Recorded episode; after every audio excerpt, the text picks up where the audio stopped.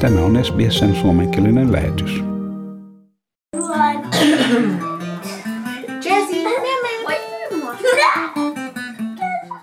Hobartissa asuva näkövammainen Peter Gordon on viimeisen kymmenen vuoden aikana enimmäkseen ollut koti-isänä huolehtimassa pojastaan Theosta ja kahdesta lapsipuolesta.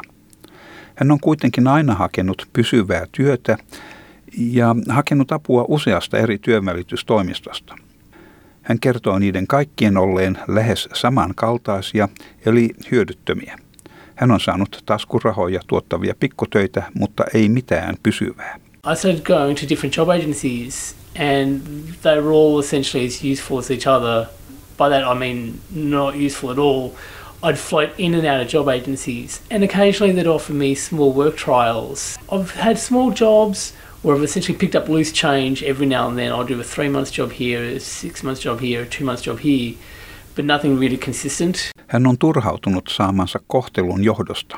Hän sanoi, että järjestelmä, mikä sallii ihmisten joutumisen tuuliajolle, on viallinen. Because when people are able to fight in and out of job agencies for years on years and end, there's a problem there because there's no there's no system in place to pick up on people that float in and out. Peterin puoliso Elizabeth lähtee usein mukaan työvälitystoimiston tapaamiseen. Elizabeth sanoo näkemänsä ajan tuhlaukseksi. Hän on seurannut vierestä, miten Peter on kerta toisensa jälkeen hylätty ja miten hän on joutunut kärsimään kykenemättömän järjestelmän piirissä. What I witnessed was some just some absolute unbelievable waste of time. There were so many ups and downs. I've watched him just deal with so many rejections. Um, I've seen him like suffer so so much at the hands of an incompetent system. Blind Citizens Australia on valtakunnallinen näkövammaisten etujärjestö. Sen tehtävänä on tiedottaa ja yhdistää sekä vahvistaa sokeiden tai näkövammaisten asemaa laajemmassa yhteisössä.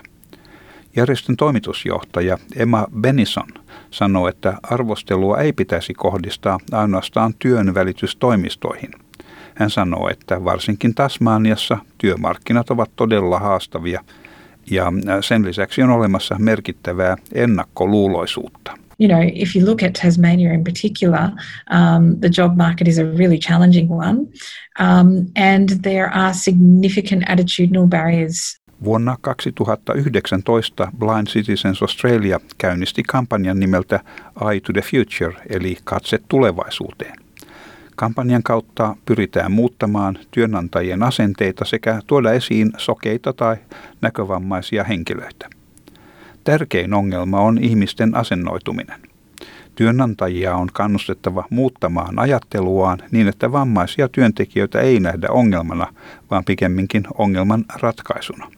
Työnvälitystoimistojen haasteena on, että niiden on saatava työnantajat vakuuttuneeksi siitä, että vammautunut työntekijä voi olla hyödyllinen yrityksen toiminnassa. I think the issue first and foremost, to be fair, is not the fault of the employment agencies. The, the, the most significant issue is, is the attitudinal issue. And how do we change the behaviour of employers to um, see people with disability as part of the solution rather than part of the problem? So it is that attitudinal shift that we need to see. The challenge for employment services is that they are working in that um, environment where um, they need to convince employers that employing a person with disability um, is a positive and, and will benefit their business.